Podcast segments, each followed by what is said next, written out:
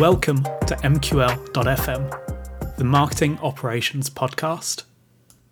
Joining me in this episode is Elliot Ross, founder of Action Rocket and Taxi for Email. Hey, Elliot, thank you for joining me. So, you are the CEO of an email agency called Action Rocket. You're the CEO of an email platform called Taxi. Tell me a little bit about that. Yeah. So, the kind of story, I, I guess, came out of the, the, two companies. So years ago, I worked in email at different ESPs and different brands and agencies and things like that. And I went freelance in 2012.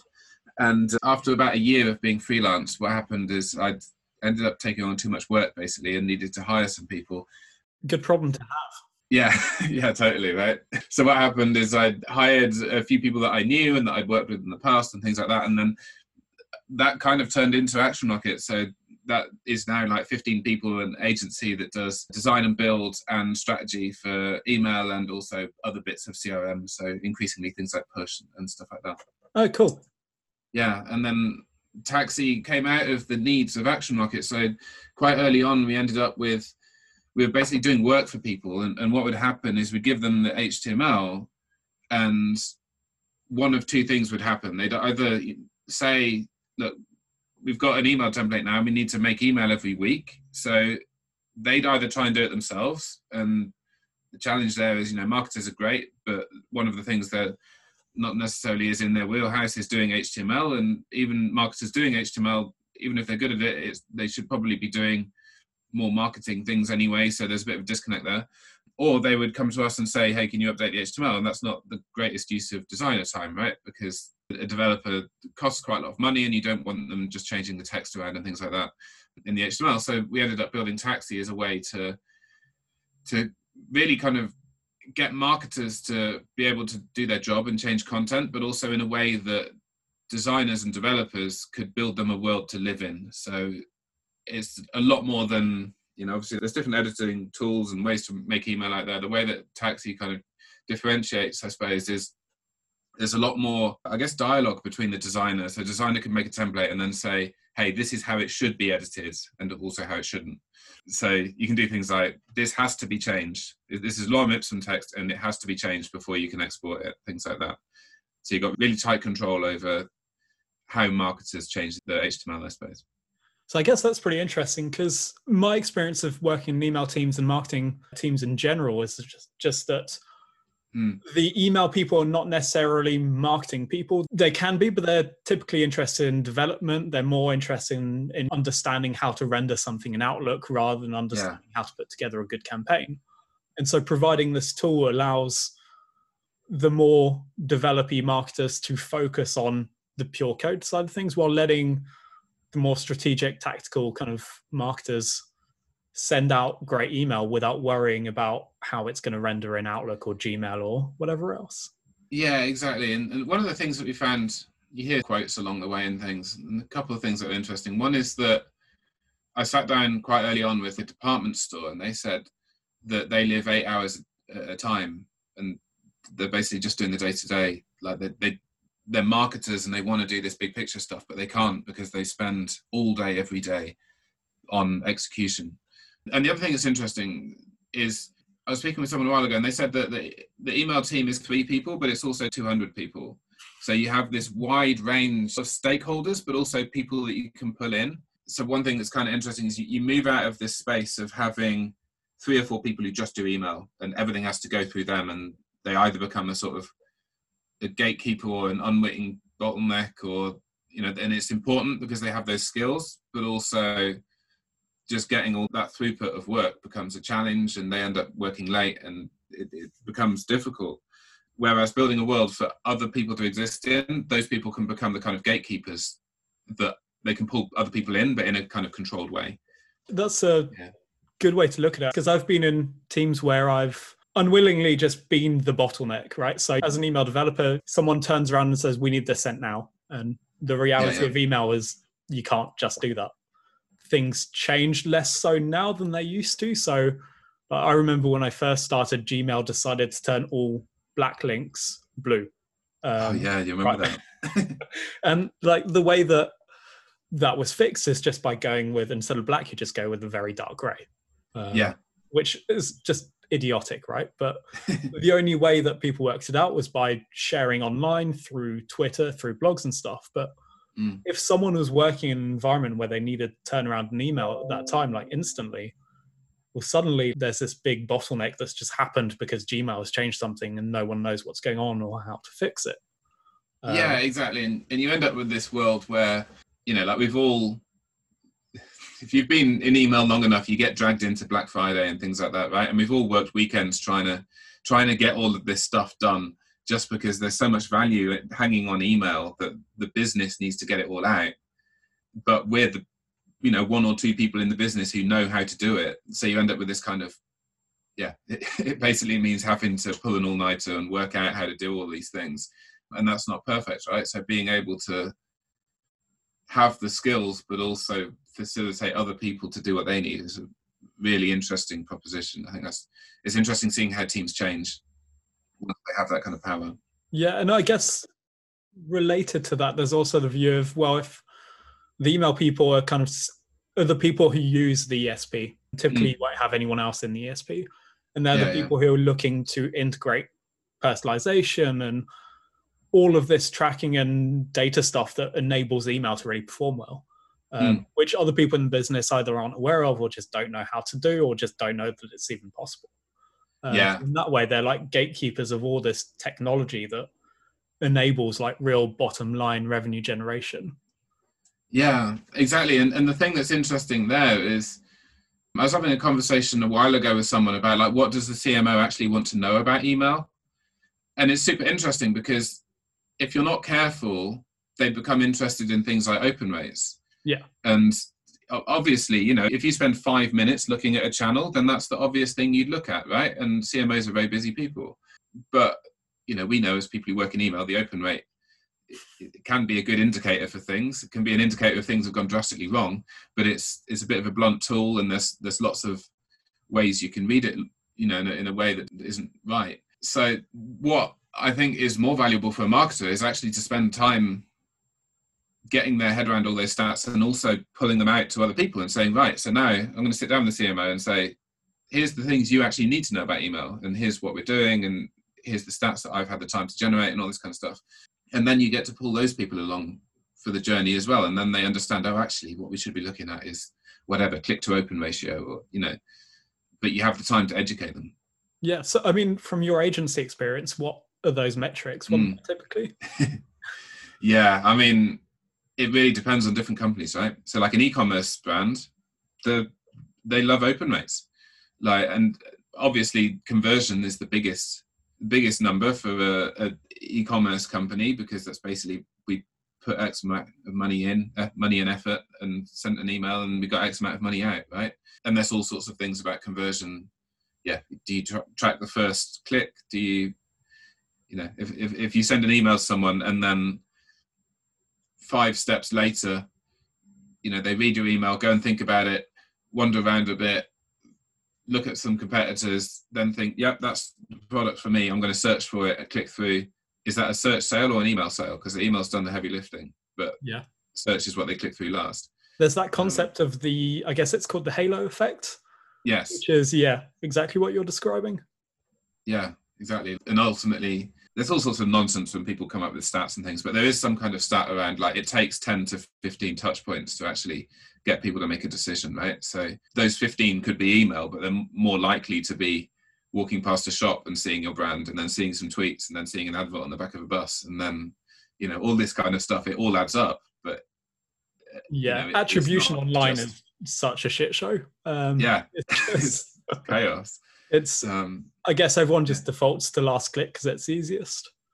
Yeah, uh, exactly. And, you know, it's not necessarily what you can track. The challenge is understanding the reliability of what you've tracked you know like if you if you track last click then that's great but just be aware of, of its limitations yeah and don't say right well search was 99% of all of our clicks so let's put all the money on search because it, chances are that's not to not going to work out long term i guess that's one thing that marketers often do and i don't want to say wrong but it's they look at the numbers they have and mm. often those numbers are not the right numbers to be looking at, either because they just don't track the right stuff or they just don't know how to track the right stuff.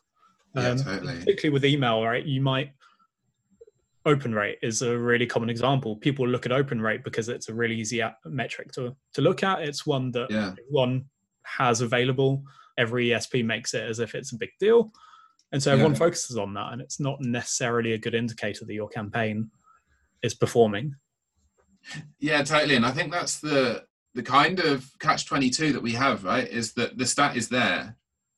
And there is a quote. Is it Einstein or someone like not everything that can be counted counts, and not everything that counts can be counted, or something like that. Anyway, yeah. maybe it's Winston Churchill. That's what people say for quotes, right? But um, yeah, exactly. But you know, the point there is that ultimately, what we want to track is engagement, right? We want to understand whether the message has gone in and whether people liked it.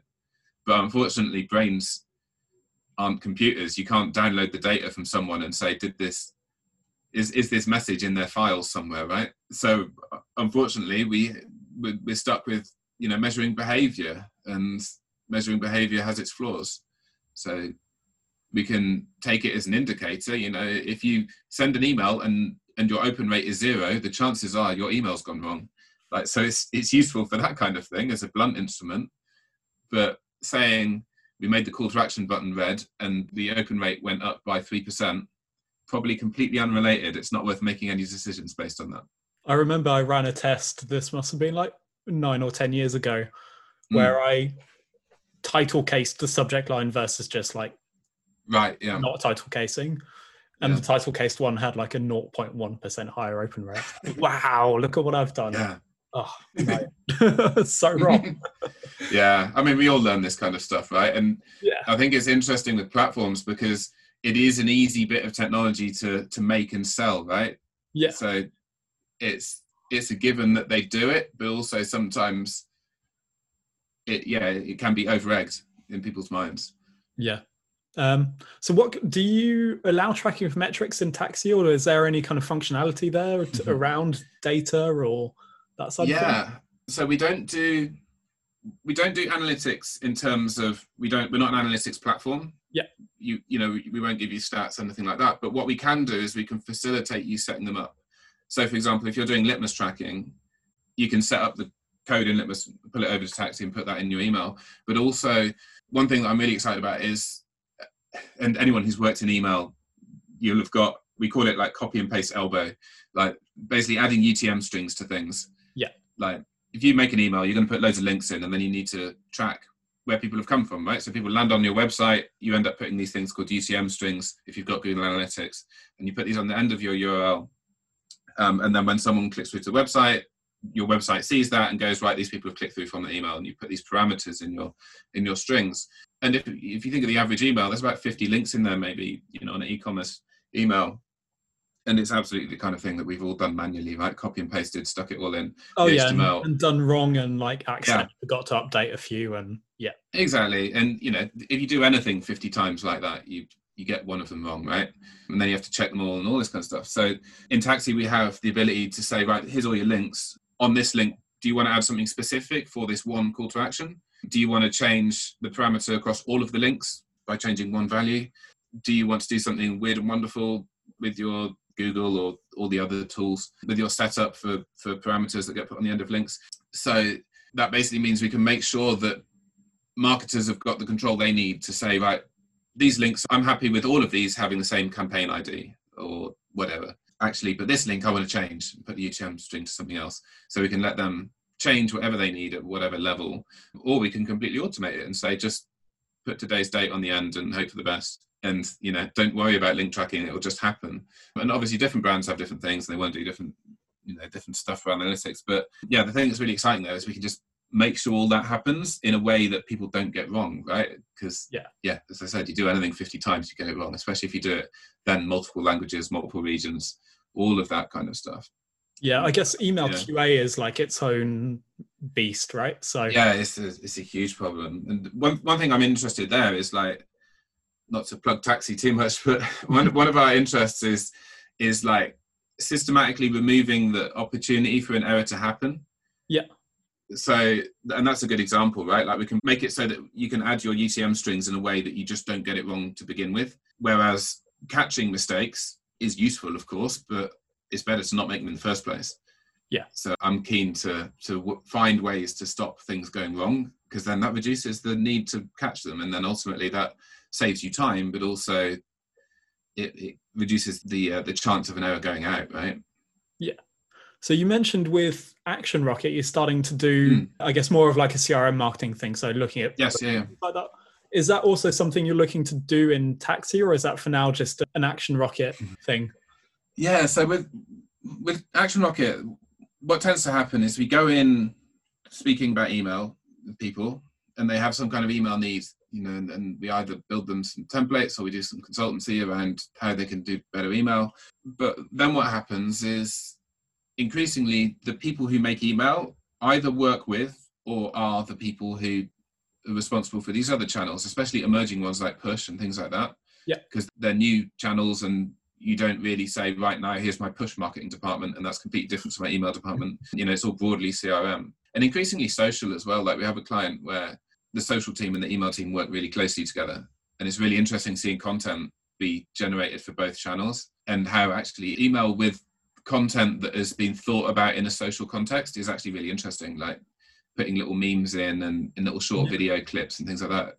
You know, but expecting people to, in, uh, to consume your email as if it's social content is is quite an interesting way to think about it. Um, I guess that kind of goes back to what email used to be, which was just that yeah. one like communication between friends, family, all that kind of stuff. Yeah, exactly. So, so yeah, so Action Rocket does a, a lot of, of that kind of work, and we, it tends to be as the relationship grows with the customer or a client, then they say, you know, so we're thinking about doing this with social can you help us do that? And you know it kind of goes from there.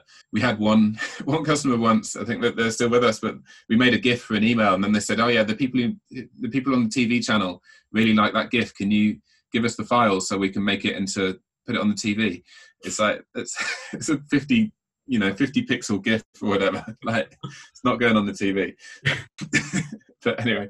Yeah so in, in, terms of taxi i don't know like taxi we're really interested in that process of how people make email and, and making it like super efficient, but also making sure there's as, as little margin for error as possible and helping people scale out and things like that. We do do things that work with other platforms and channels, but it's more about an integration.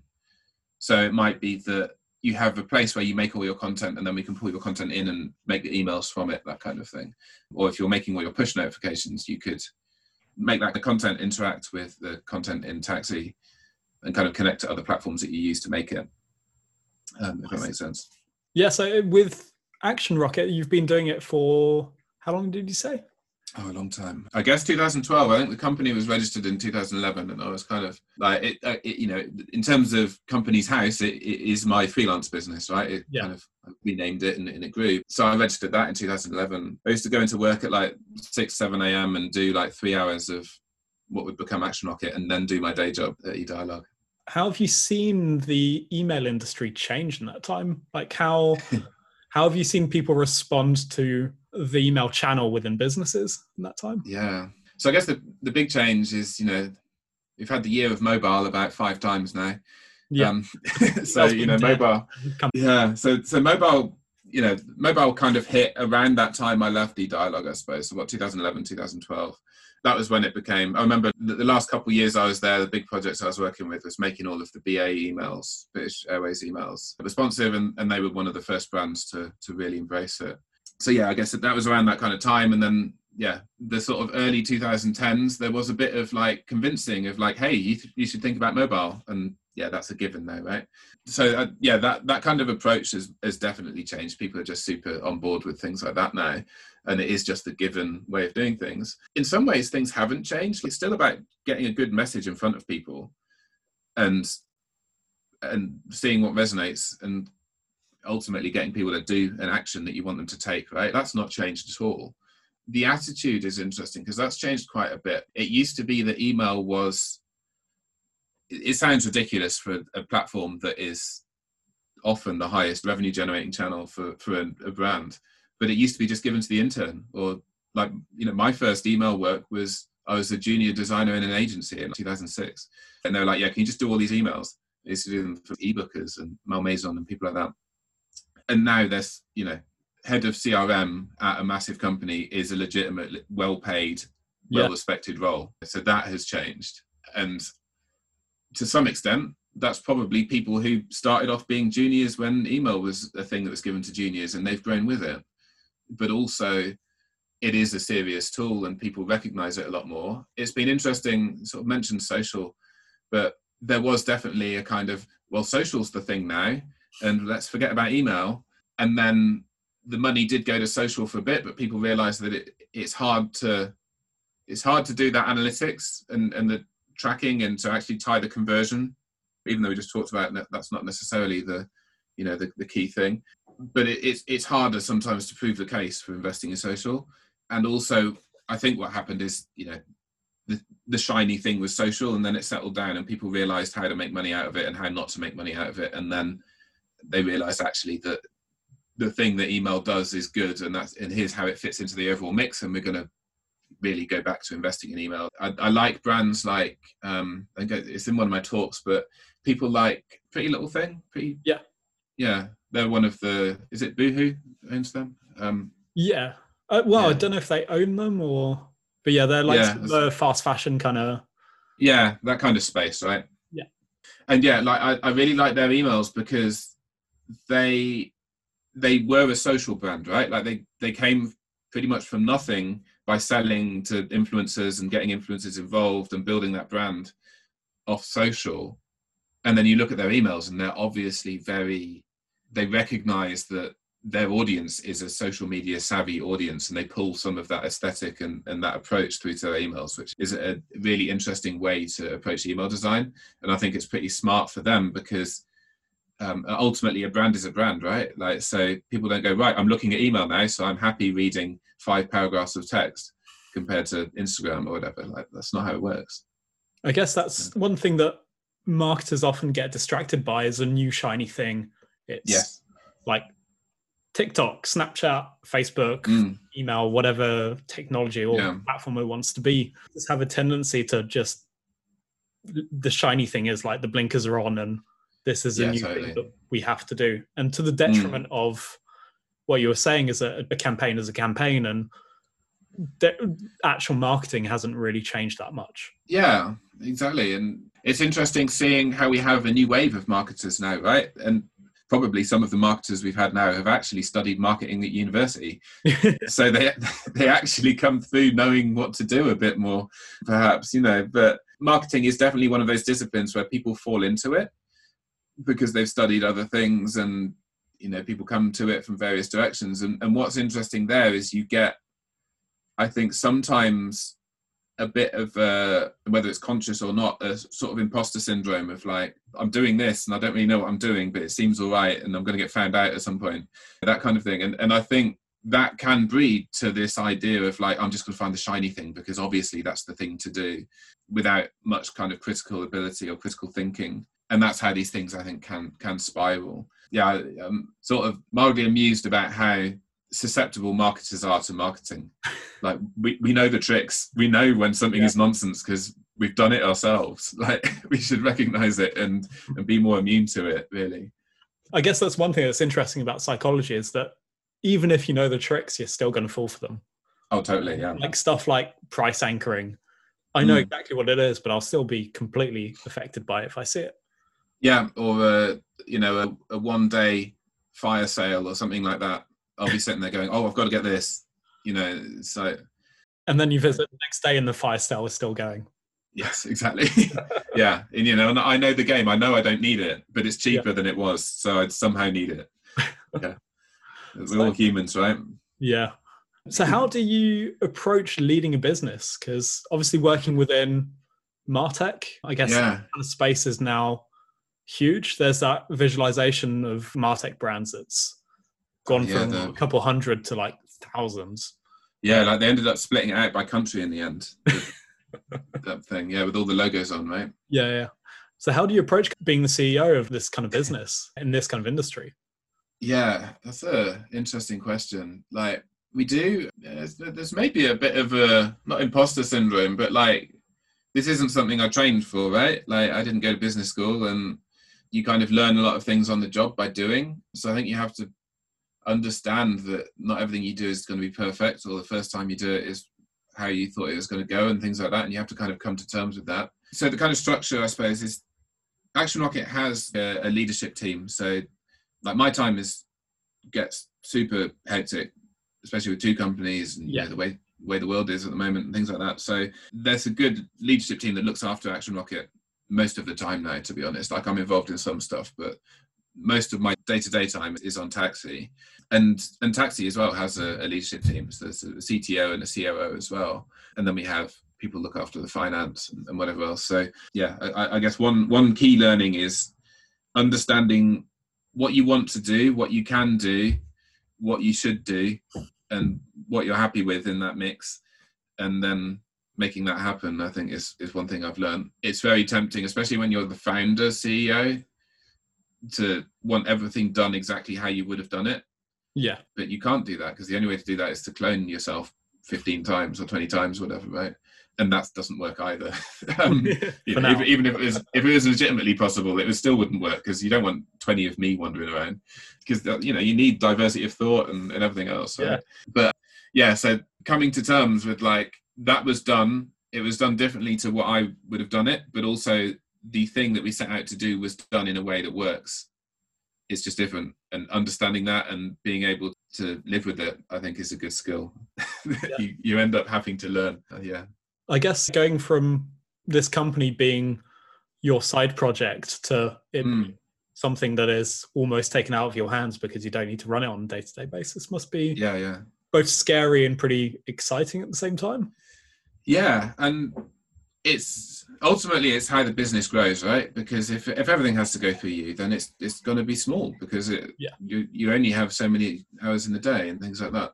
So being able to scale in that way and and make sure that you can give that control to people and you're happy with it, but also in a way that is how you think the business should grow is quite hard. You have to learn it, and you you have to learn that level of trust with people. And you know trust is something that's learned. You don't just say i trust you now right? Like so you have to feel your way through it. And sometimes things go wrong and you have to nudge them and work it into a way that it should have gone. And, and sometimes things go amazingly well and you haven't had any interaction or you know what you would have done wouldn't have been as good. So yeah you learn it as you go along i think. Yeah. Really. How have you found working under the new circumstances you know everyone working from home all that kind of stuff mm.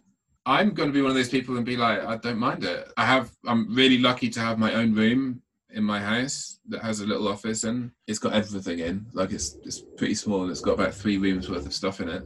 I'm liking your ninety percent pure potato book that I can see in the background. Oh yeah, oh that's a really good book. Yeah, I have. These are all my books that are like. So I've been into the studio. Like we, we do have an office. It's got like thirty desks in the kitchen and all the usual stuff. It's in Farringdon. It costs a huge amount of money. Yeah, so every every so often for insurance really, and and you know to make sure it's still there and things. I go in and I kind of cycle my books around. But yeah, so these are all my books that I'm kind of reading at the moment. But 98% pure potato is really good. It's about planning in advertising. Um, oh, nice. And it's yeah, there's some some good learnings in that. But yeah, in in the new world, I, I find it really hard. The things that people typically say, like you know, Zoom is is fine, really. It's not the best software in the world, but it's okay. And I don't that kind of level of interaction is okay. Like it's probably, you know, it's good to see people in person and have that little chat, having a coffee and things like that. One of the things I've kind of struggled with a little bit in the past is decisions being made in the corridor when you're walking to the loo or something like that. Yeah. Like, and one upside is this avoids all of that. um, you know, if you're if you need to make a decision with someone, you have a call and you agree, and it's a meeting. You know, there is no, oh well, you said that while you were making coffee, and now I've done it. It's like, well, I said it as a thing we should maybe look at, not a thing we should do. So you avoid that. It's hard getting the work-life balance right. I think you know we have kids, and and yeah, it, it's good that it's normalized kids wandering into the room and things. You know that's that's life, so you shouldn't hide from it.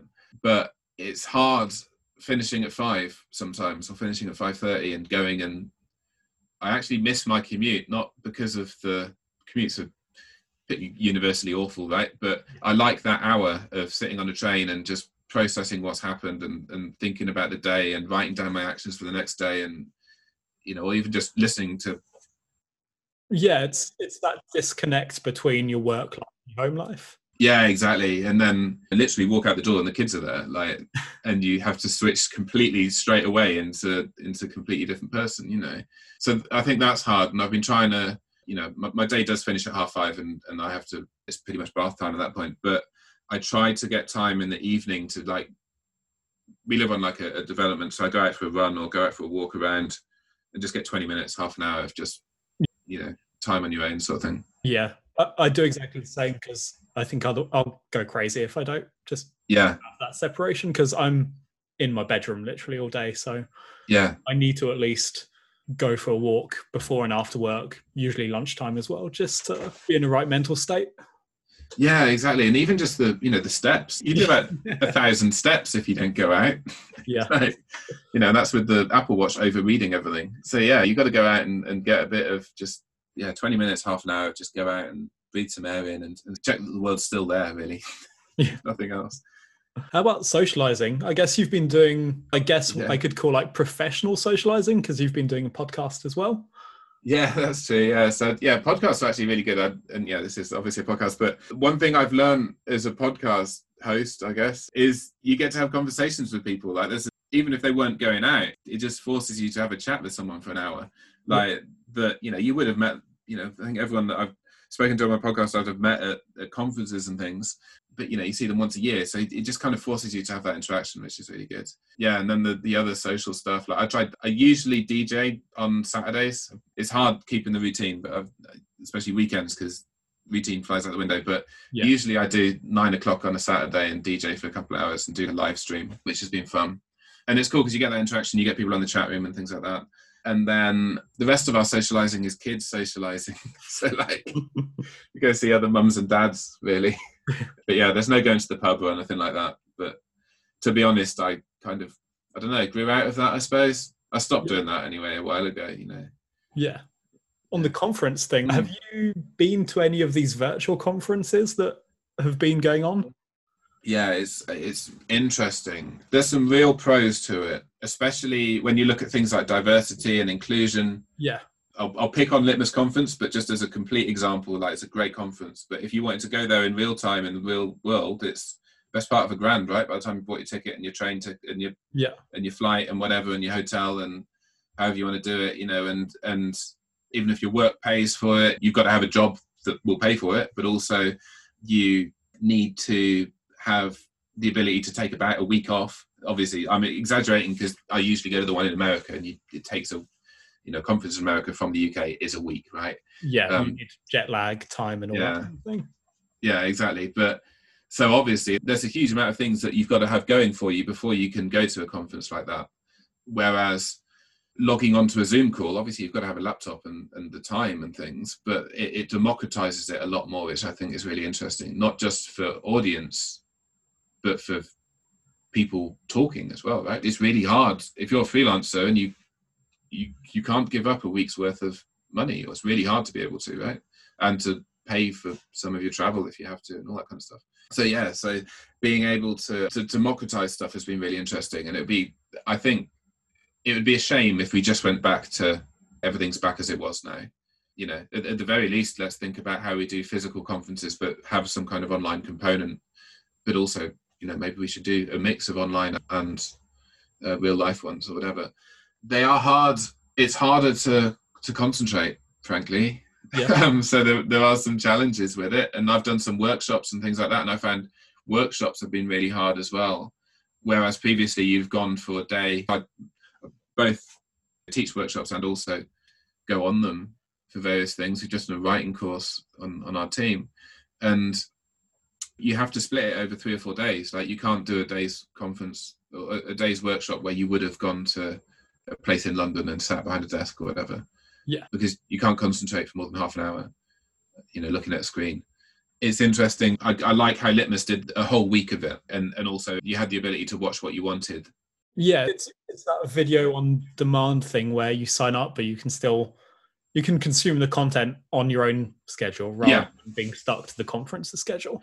Exactly, and and I liked how they had a couple of live things each day, and that built that bit of community. There was a Slack channel, there was a chat room where people were watching, so you could speak with other people and watch stuff in real time, and you had that kind of social interaction which is really important because otherwise it's just yeah. like here's 20 talks, go and deal with it. Yeah, which um, is what I've seen with some conference organizers. It's been very hmm. much mm. like just that. Here's 20 pre-recorded talks online. Off you go. Yeah.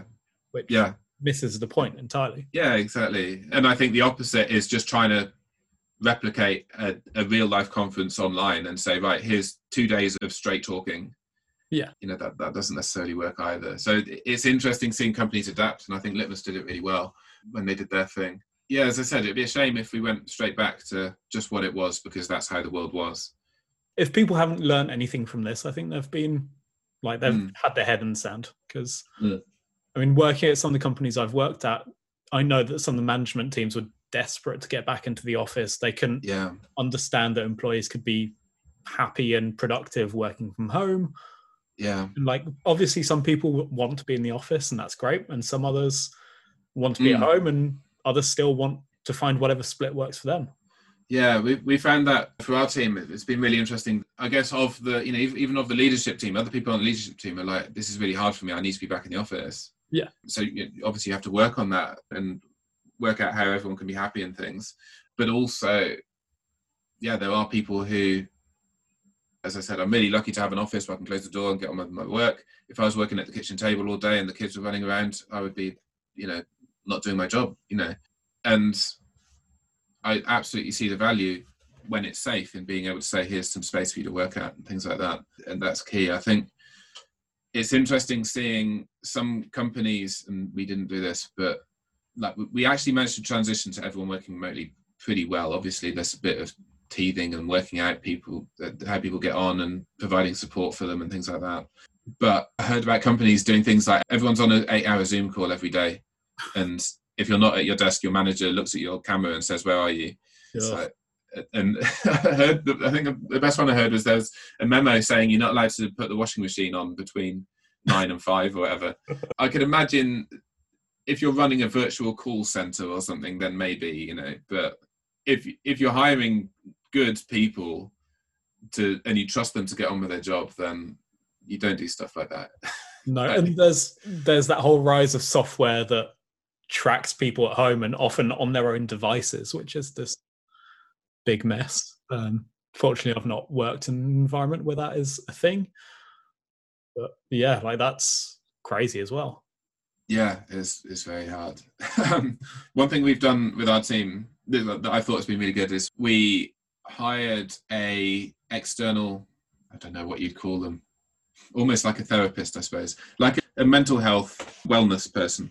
So there's a person you can book an hour with them and just talk about anything really, you know, how you're feeling, but also how you're getting on, what you can do to improve, how if you just need to get something off your chest, all that kind of stuff. And that's been really good for the team. Some people are like, I don't need it, I don't like it, whatever. It's fine. You know, others are like, this is the best perk I've ever had. But just providing that has been really good.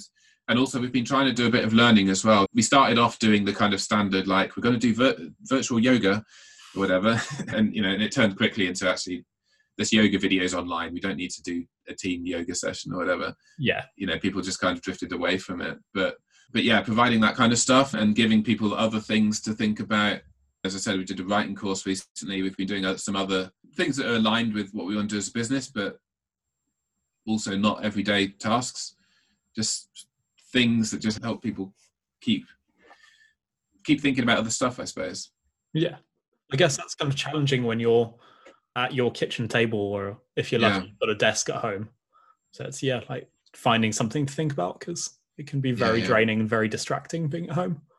Yes, absolutely. Yeah, so yeah, balancing that's been fun, but yeah, I, I, could, I agree. Earlier, you said you uh, you do seminars. Yes. I know that you you teach HTML coding. How mm. how's that been during lockdown? It's been interesting because so pre-lockdown, it was a great session. You'd go and do a day's worth of training. It's in a place called Wallace Space, which is a big building full of really nice meeting rooms and all the treats you could possibly want, and a nice, healthy meal at lunch, and you know, really great learning environment. And you'd go there for a day, and people would have sort of five, ten people on these courses, and we go through building out an HTML, usually building out some shapes in HTML, some kind of modular layout, and talking about all the pitfalls in email and all that kind of stuff. So again, that's one of the things where it is at the moment. So yeah, pre-COVID, we do those as like day sessions, but also I do them as sessions for teams. So I did one for well, it's probably ND8, but a, a holiday place where you go and stay for a week, and it's not Butlins, it's the other one. But anyway, um, yeah, did a session with them, and, and we split it over two or three days, and it works really well. Doing it online, I think you, you have to take more breaks. So you had to review, like, you know, here's all the things we talk about, and how do we split it into 45 minute chunks rather than hour and a half chunks and put in a few more breaks and you know stages for people to just get a bit of fresh air.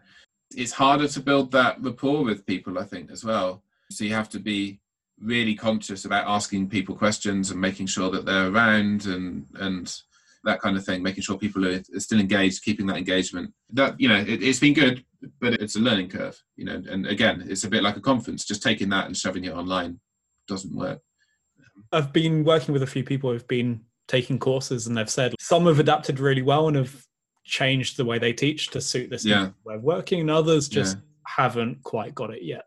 Yeah. Um, and it's really evident and it just makes the whole course significantly harder to follow. Yes, exactly. I mean, there's some really easy wins. Like two screens is great because yeah. you have all your Zoom stuff on one. You can see everyone and you can share the other screen. There's also great tools out there. So Google, um, in Google's uh, G Suite, whatever they call it now, there's a, a tool you don't really see, but it's called Jamboard. Have you seen that? I recall the old product because there used yeah. to be a thing called Jamboard, and I think they bought it. Oh yeah, yeah, they bought it, and it's kind of it's in G Suite somewhere, but you, you don't really see it until you're poking around. But yeah, that's really good. It's like a virtual whiteboard sort of thing. People can put yeah. their post-it notes in and fiddle around with stuff and draw nice pictures and things. That's really cool. And then there's things like Miro as well. Yeah, we use Miro at work. Like again, virtual whiteboard. Yeah, like things like that just make it give a bit more interaction and and help people follow along and contribute as well.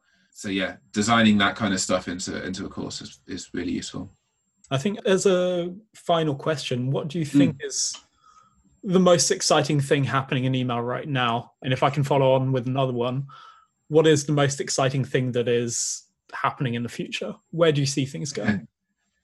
Uh yeah interesting um so I, I, guess the stock answers are things like AMP and that kind of stuff, right? Like the, the technologies we know about. I've been in email long enough to see shiny things come and go, and I, I kind of remain a little bit to be convinced with things like AMP. But nevertheless, if it's good, it's good.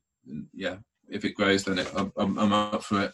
Um, yeah, I'm interested in this idea of workflow and helping teams work better. I think there's a real that's probably the next big revolution. Like we've got to the point where we know how to code for email and we know how design should look and what good content is and what converts and things like that.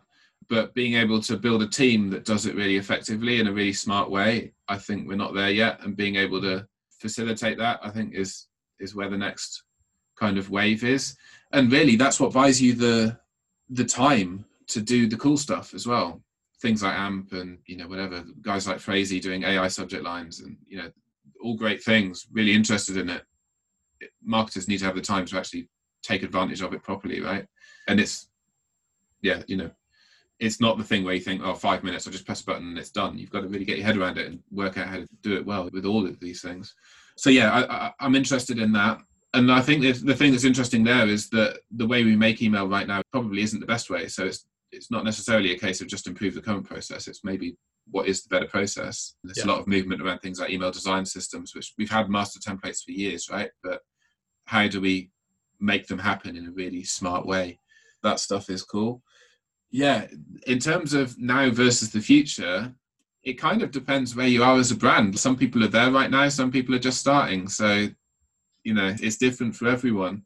I think in the future, it's interesting like emails had a place for the last 10 15 years in terms of a marketing channel. I think it's still going to have a place in five ten years time but what that place will be is interesting. We've seen this idea of business chit chat is in things like slack now and that's great because uh, anyone who worked in an office 10 15 years ago you know my, my favorite example of that is I worked somewhere and, and the office manager, she would send these almost deranged emails about like you know remember you should only have one piece of fruit from the fruit bowl. End of message to the whole company. I'm glad that that stuff is in Slack now. My favourite one. You can bleep this out or cut it or whatever, but. and it's a language thing, but she said, There is a man servicing the ladies for the next 15 minutes. End of message. and I mean, she she meant the ladies' toilet, right? But yeah. Um, yeah, um, yeah. So I'm glad that that kind of business stuff is is moved, you know, to a better place, really. But what does that mean for the inbox? You know, does that mean that people are spending less time? Does it mean that when people spend time in their inbox, they've got better expectations of what's actually going to happen?